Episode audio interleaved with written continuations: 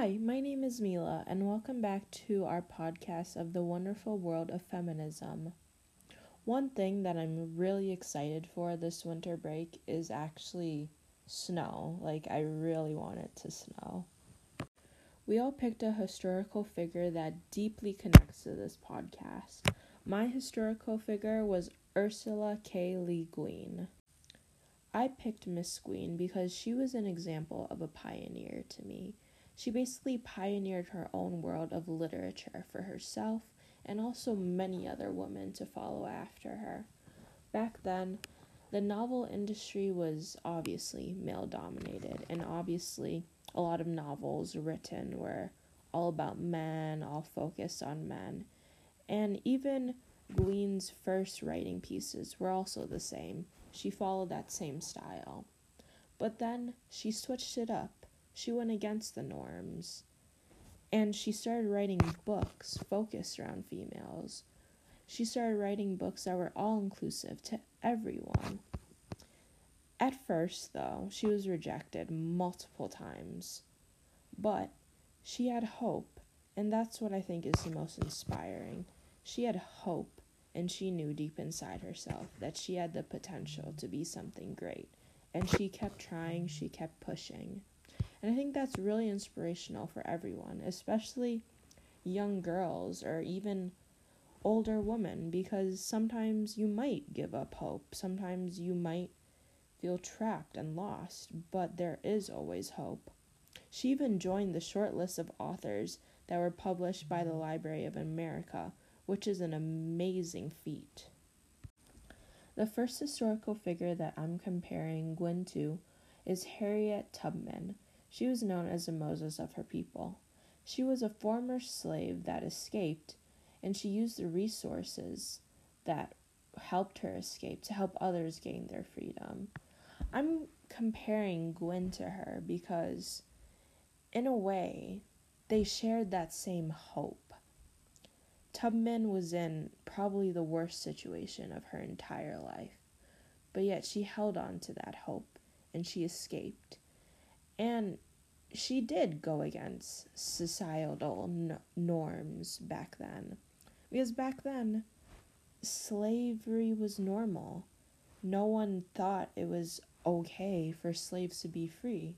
But she went against that, and she helped so many people escape, and she gave them hope. She inspired them also. The second historical figure I'm comparing Guin to is Abraham Lincoln, who was the 16th President of the United States.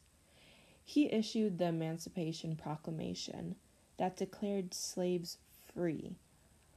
I'm comparing these two because Abraham Lincoln, like Miss Tubman and Miss Guin, gave hope to people that were robbed of their hope, were robbed of their basic human needs, their natural rights. Abraham Lincoln stood up for the majority that was unheard. He gave them something to look forward to, he gave them something to fight for. And I think that's really important because even now, there's still plenty of things to fight for. There's still gender equality that needs to be put in place. There's still discrimination based on ethnicities and skin tones that needs to be fixed. And I think there's so many historical figures in the past that we can learn from and educate ourselves from. But a lot of people just don't. Um, hello, my name is Olivia, and um, winter break is coming up soon for um, our school, and I am really excited to, um, I think, make me uh like Christmas meals um this this break um, because I'm Polish, so um, we usually have the tradition of having 12 meals for Christmas. So I'm really excited to bake and cook and all, do all of that, all of those things with my family. So the person I had um, that I did a resume on, her name was Carrie Chapman Catt, and she was she was a women's suffrage uh, leader, and she really helped um, ratify the 19th Amendment, which gave women the right to vote. And she was the president of the National American Women's Suffrage Association and gave a lot of speeches nationwide and helped organize local suffrage chapters. And she had a lot of achievements over her the course of her life. Uh, she founded the Women's Peace Party and founded the League of Women Voters to educate women on political issues, and she served as the organization's honorary president. So, in comparison to Ch- Carrie Chapman Catt, there were also two other women that were very involved in helping women during the 1920s 20s and even before. Um, Clara Barton was one of the most honored women during the Civil War because she risked her life to bring supplies and support to soldiers in the field, and she founded the American Red Cross.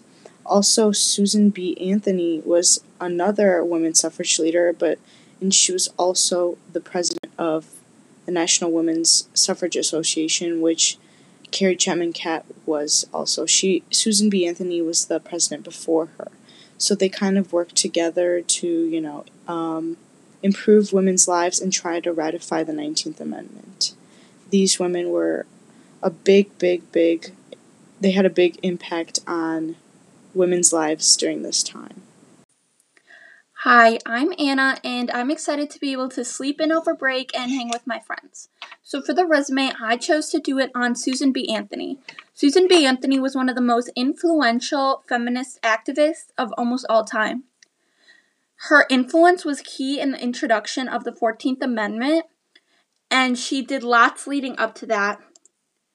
She can be compared to her close friend Stanton, who formed the National Woman Suffrage Association alongside Anthony.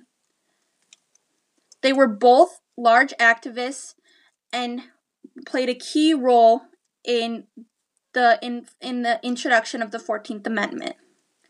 She was Anthony was also the first woman to have a coin minted by the US Treasury with her image on it.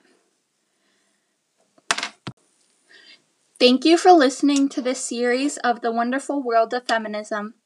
Over our podcast series, we have gone over different subjects relating to feminism. In our last episode today, we went over different influential figures in the feminist history.